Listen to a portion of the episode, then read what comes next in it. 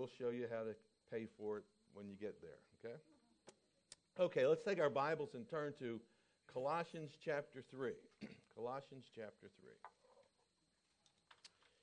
Now, Colossians only has four chapters, so we'll, we're moving along pretty well.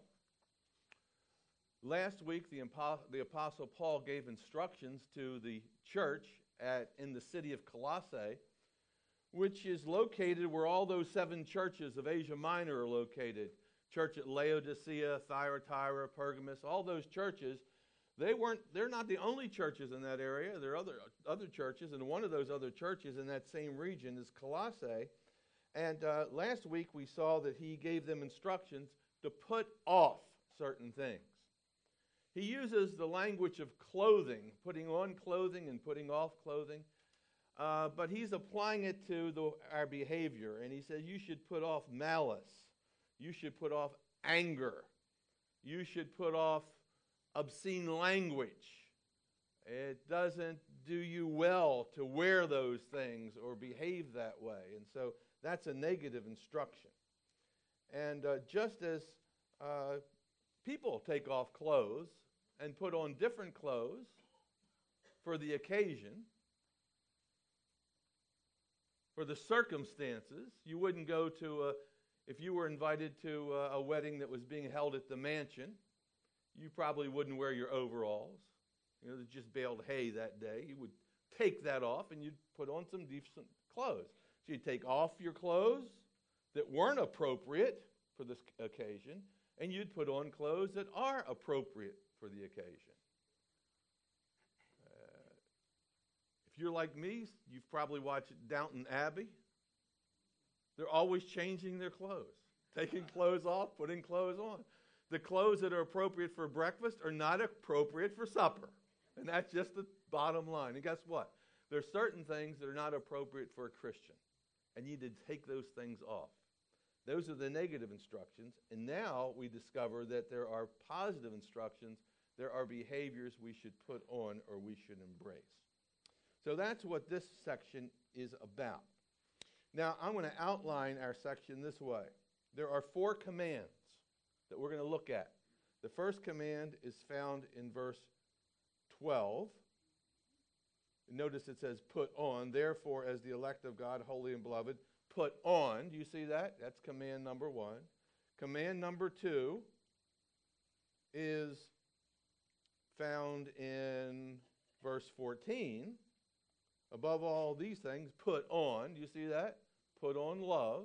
That's the second command. The third command is found in verse 15. Let peace rule. And then in verse 16, let the word of Christ dwell. So there are four commands. The first two, we're commanded to put on something. The next two, we are commanded to let something happen in our lives. Okay?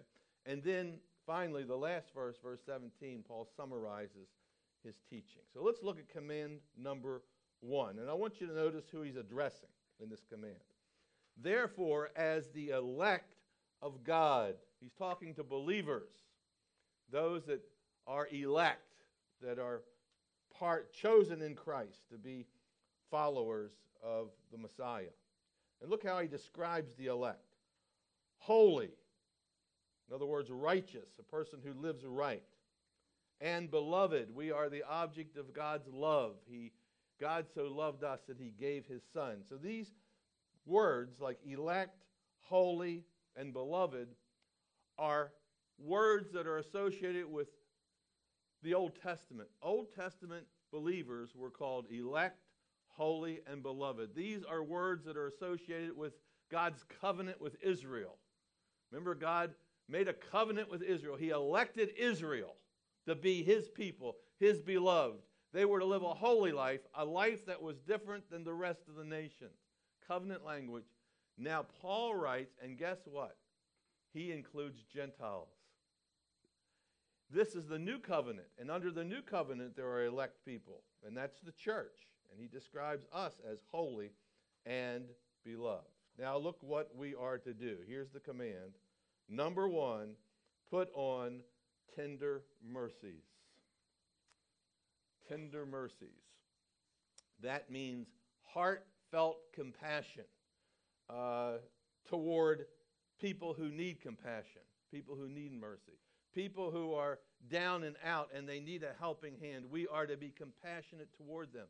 Paul will say later on in other books that uh, widows and orphans and people who uh, need help, we need to show mercy toward those people, or a better translation, heartfelt compassion. That's the first thing you're to put on.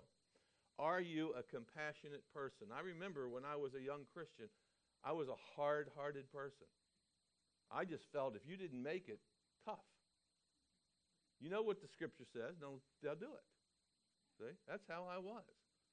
But over the years, God's had to break my heart and show me that we are we're our brother's keeper, aren't we?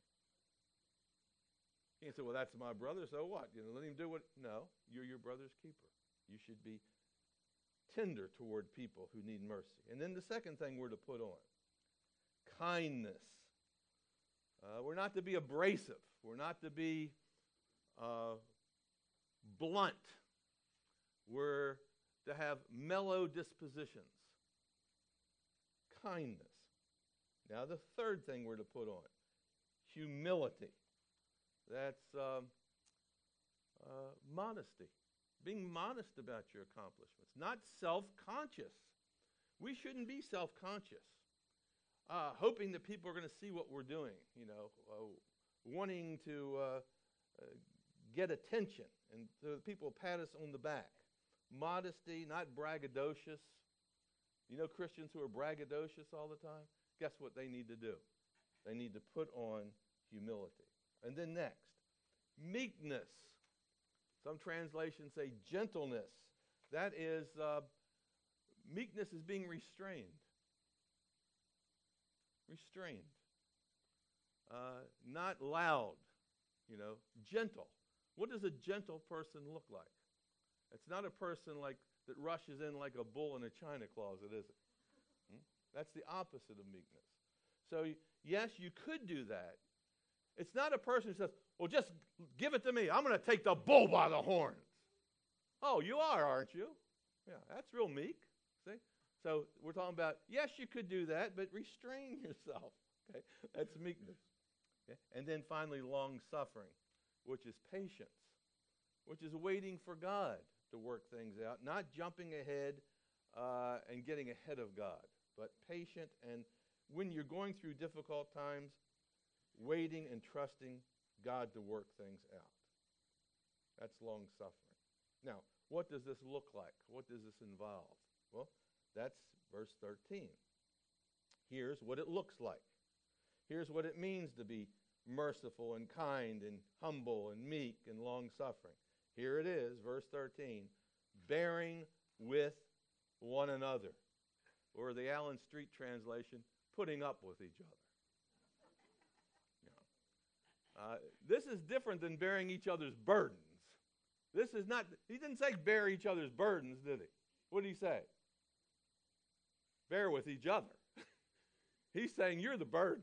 and guess what I have to do? I have to put up with you, and you have to put up with me. That means put up with people's oddities, their you know, idiosyncrasies, their quirks, their faults. I'll tell you, the more you get to know somebody, the more you'll see their quirks. So that's why, you know, in a class like this where you can actually get to know people, sometimes when you really get to know somebody, you don't like them as much as you did when you first met them. And what Paul is saying, you know, in a church setting, because he's talking to a church, put up with each other's quirks. There's only one person that you'll ever get to know better and better who'll never disappoint you, and that's Jesus. Every person, I don't care if it's a pastor, if it's Billy Graham, the more you get to know about Billy Graham, I want you to know something. It's not the more you respect him. I just want you to know that. And guess what? The more you get to know about me, the more faults you'll find, and you will say, Man, I didn't know Street was that way. No wonder his wife wrote him that Valentine's letter. Like that. So we need to put up with each other. Does that make sense? Okay. So I'm going to call this forbearance. Okay, that's what we need to do. We need to forbear each other, forbearance. Okay, now look at the next thing we need to do in verse 13. And forgiving one another, not only forbearance, but forgiveness. Forgiving one another. In other words, rather than feeling slighted or feeling hurt because someone may have said something to you that, you know, that offended you and you're going to hold a grudge or you're going to get even. No, guess what you should do? Forgive them. I remember when I was a pastor of a church. This is the truth. I was walking down a hallway and I didn't say hello to somebody. This man, I mean, he was a grown man, maybe 40 years old. I didn't even see him in the hallway. I can't tell you how your mind is so, you know, cluttered and so busy as you're pastoring a church and I was, you know, had something on my mind and I was heading toward a direction, I must have passed this guy in the hallway and didn't say hello. Three years later, I discover he's been holding a grudge. He actually makes sort of a confession. And he said, You know, I really don't like the way you pastor a church. And I said, Well, no, I, I knew I wasn't a good pastor anyway, so that didn't bother me. And I said, Well, I'm sorry. Did I offend you or something? He said, Yeah, three years ago, you were walking well, just forgive me for that, you know. and uh, and I think that may have caused this guy and his wife to leave the church. This was a young couple, and they were involved in some ministries. But we must forgive each other, not hold a grudge, okay? And then he tells us how to do that. He says, if anyone has a complaint against another, see, notice that. See, if anyone has a complaint against another, so it says, Forgive one another if anyone has a complaint against another. Okay? And he tells us how to do it. Even as Christ forgave you, so you also do. Now, how did Christ forgive me? Well, he forgave me freely, didn't he? He forgave me fully, didn't he? He forgave me finally, didn't he? Didn't he just forget about it? That's how I'm to forgive others and not hold these grudges. So there's forbearance and there's forgiveness. So this is command number one. Okay? That's what it means to put on tender mercies, kindness, humility, meekness, long suffering. Hey, put up with each other, forbearance, forgive one another. You know, don't get your nose bent out of shape over all these nonsensical, non essential things.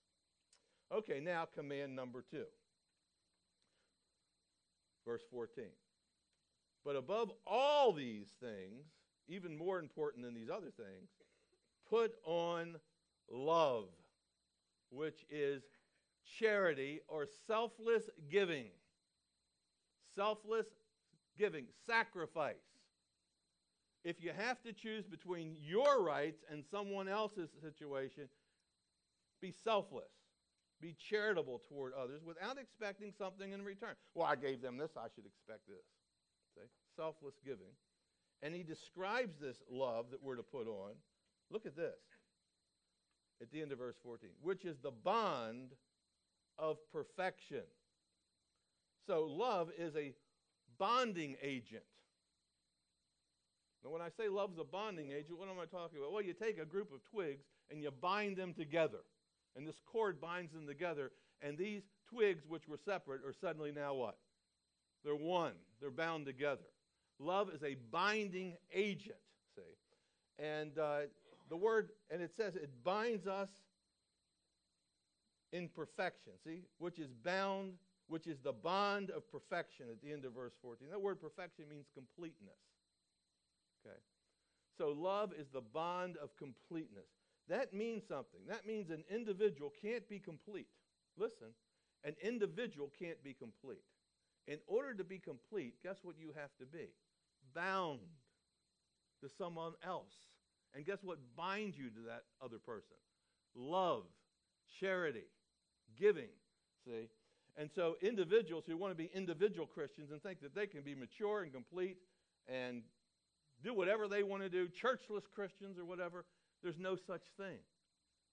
You'll never grow. You'll never mature. You'll never be complete. You'll never reach the state of perfection. There must be a binding together among church members. And that happens when you forgive and you forbear, right? And uh, That's why this Sunday school is so important. Because you can't be bound together in a church service. Did you ever notice that? I'm not bound to the people sitting in front of me. No binding, no love, no forbearance, no forgiving, none of that. I don't have to worry about not showing malice toward them. I don't even know them. All I can see is the back of their head, right? That's why Sunday school is so important. This is where the Christian life matures. And you mature by putting on these one things and forgiving and forbearance and then loving one another, which is the bond of perfection. So that's the second commandment. Let's bind ourselves together into a unified body. Okay? Now look at the third commandment, which is found in verse 15. And the fourth commandment is verse 16. Notice the change of verbs. Instead of putting on, look what we're to do. Verse 15, let the peace of God rule. See that? And then look at verse 16, let the word of God dwell.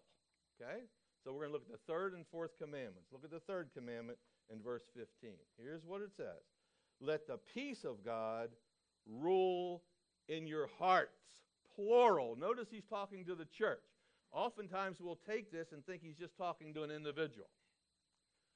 Let the peace of God rule in your hearts. Continually rule in your hearts. Now, the word rule there is a word that means to decide.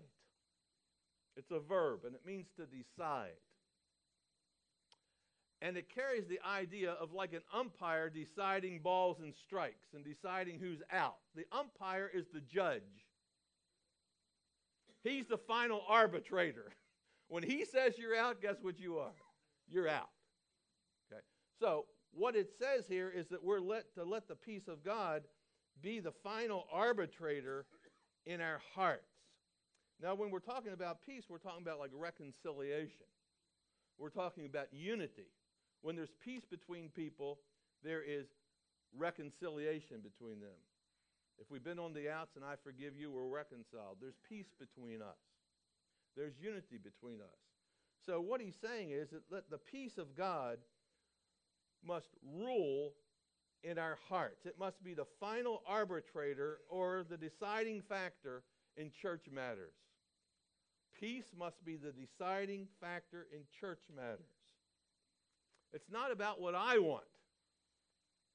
It's not about what you want. The important thing is the unity in that body, the unity, the reconciliation between our hearts. We must, must be in unison with each other, see? And that's what he's talking about. And then he goes on to say this in verse 15 to which also, now watch this, is very interesting, to which also you all were called. Do you see that? You were called into one body. So peace is our calling. Do you have a calling? Yes. In this body, you have a calling. And you know what it is? To be in peace with each other. And we should always make decisions based on will it produce peace or will it cause division? Will it produce reconciliation or will it produce separation? Now, Jim Ray Smith just said about like our, the time of our Sunday school. The church asked us if we would meet at 1050. Now, you know something? We could have said, no, we're not going to meet at 1050. We'll meet at uh, 8. That's what we're going to do. And, you know, we probably could have prevailed. I have no doubt about that. Or we could have said, no, we don't want to meet at 1050. We want to meet at 915. And we could have prevailed. But would that have been peace? Deciding?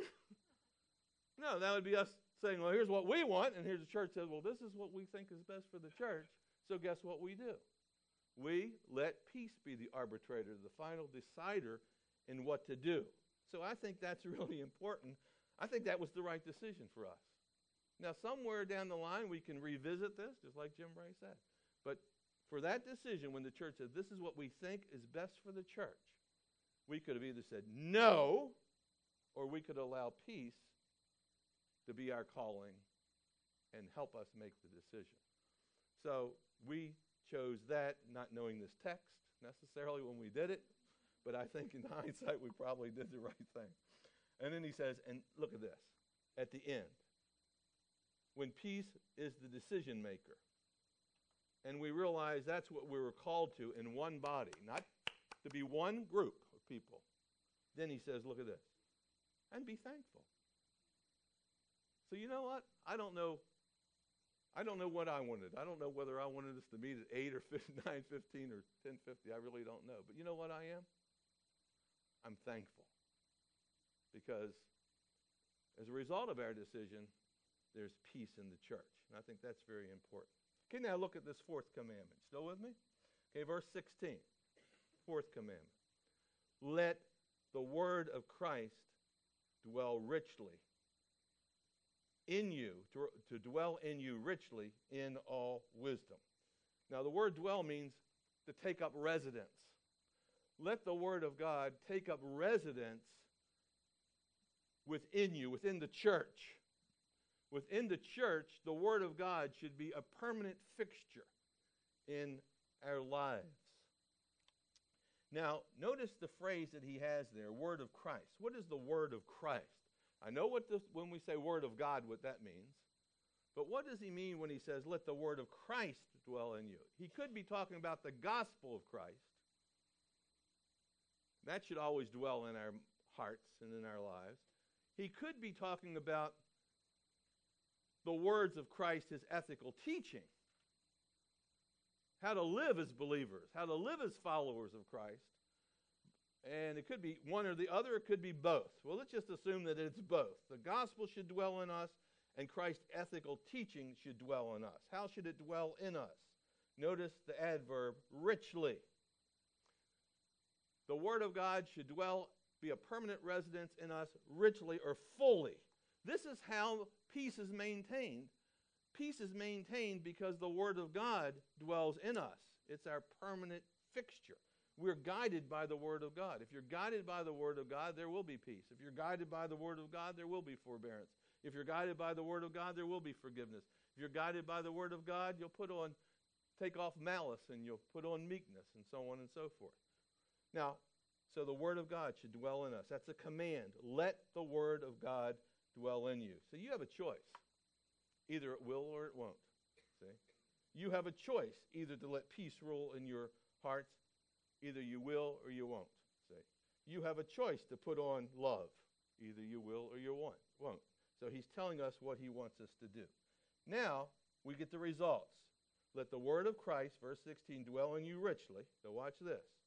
The results. Teaching and admonishing one another. I'm going to call this the horizontal results.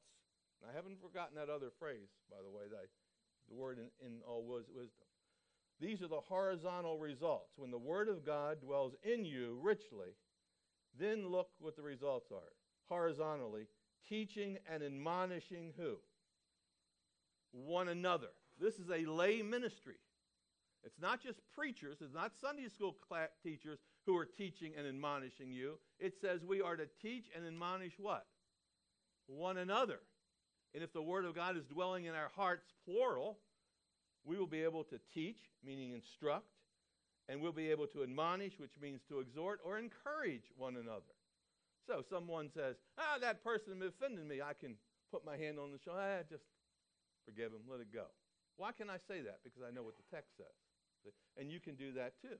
So that is the horizontal result. It says, in all wisdom. See?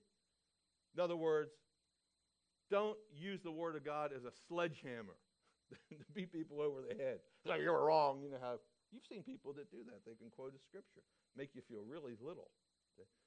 Uh, we're to let it dwell in us in all wisdom. So wis- we're supposed to use this word in a wise fashion. Allow it to be our guide, our wise guide, I guess is what we said. Uh, this is why I believe it's so important to teach verse by verse through the scriptures in the context of a whole book so that the word of God can dwell in us richly. Not just say, well, here's my text. I'm taking one verse. You have no idea what that one verse means in light of the rest of the book. That wouldn't be richly, would it? No. You'd be getting cheated. See? That's why it's really important. That's why I'm really glad that the pastor is going through Romans verse by verse right now. It's very much needed. And so here because this Word of God is dwelling in us and the pastor is teaching and Sunday school teachers are teaching, it dwells in our hearts, and we can now minister one to another, lay ministry, of teaching and admonishing. Okay? Now look at the means. Look how the Word of God is manifest, where it's located. Look, number one, verse 16. Teaching and admonishing one another in Psalms. You see that? That's why I like to study the Psalms in the summer.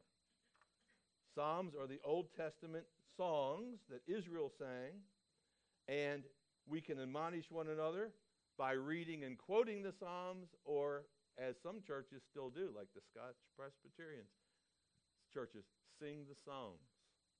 And when the people are singing the Psalms, they are exhorting and teaching other, one another in the congregation. And then not only does the word dwell in the Psalms, look at this next word in verse 16. And in hymns. These are hymns that exalt Jesus as Lord. We saw one of those hymns, if you'll remember, back in verse 15 of chapter 1 through 20, where it said that uh, he is the image of the invisible God. And I told you that this is a hymn that Paul puts right in the middle of the book of Colossians.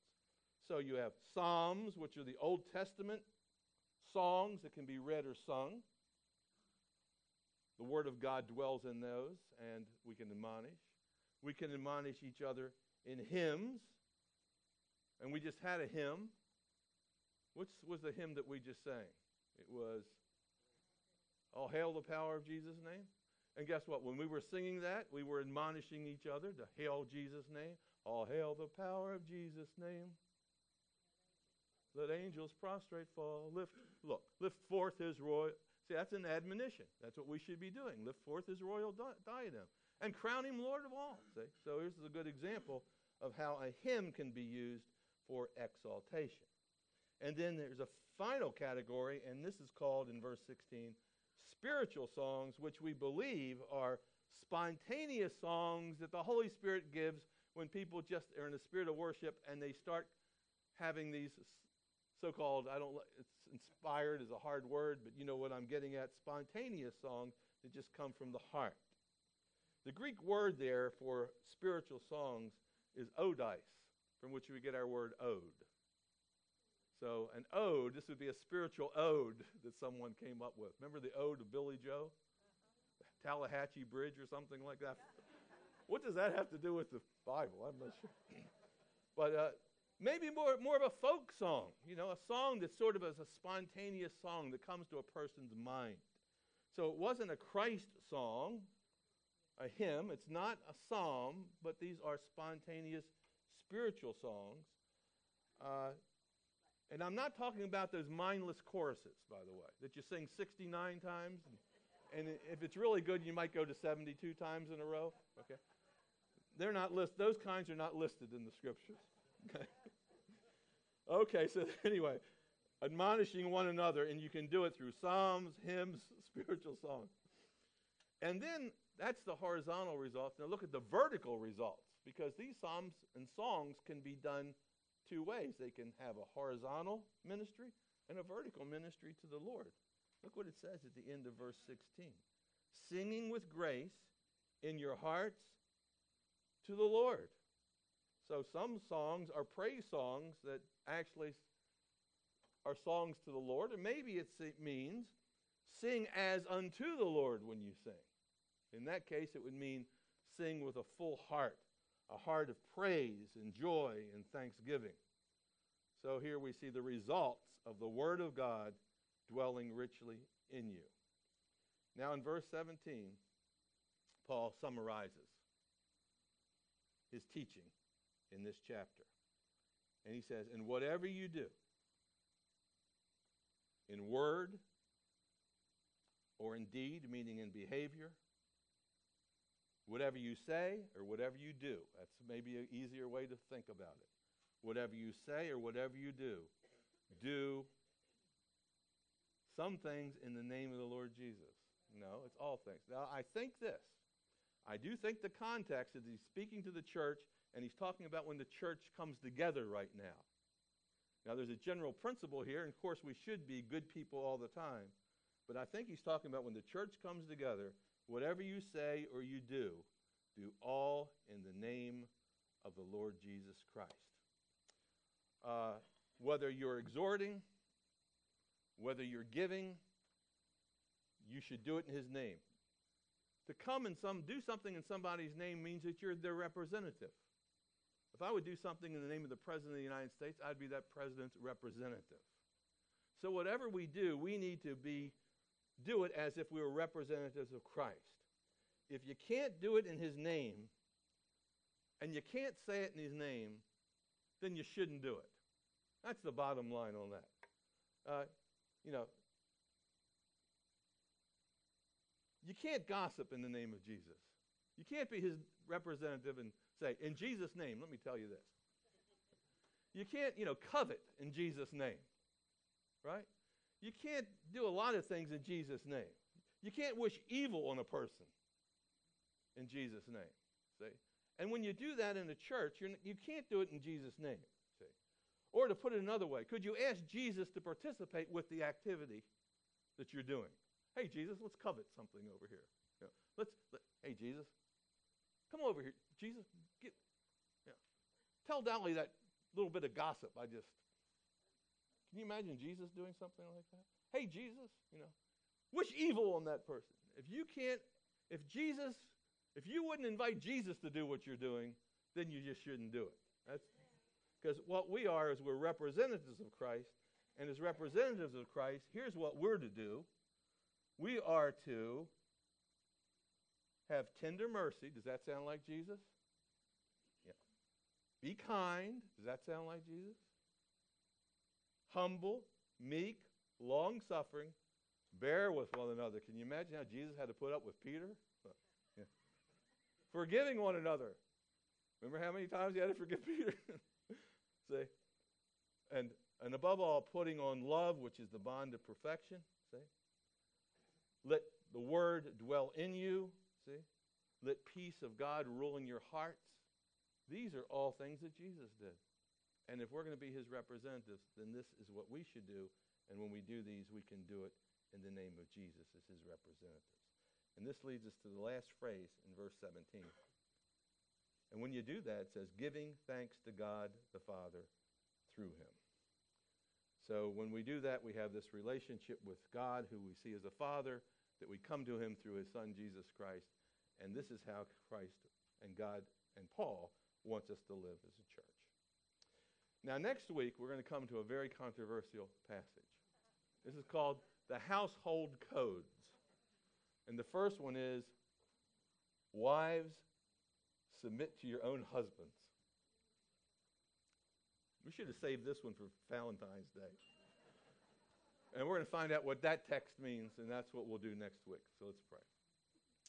Father, we thank you for uh, this passage of Scripture. Each day that we get up, help us to think what am I putting on today? When we put on our socks and we put on our shirt and we put on our dress, help us to think what else should we be putting on today? And what should we be putting off?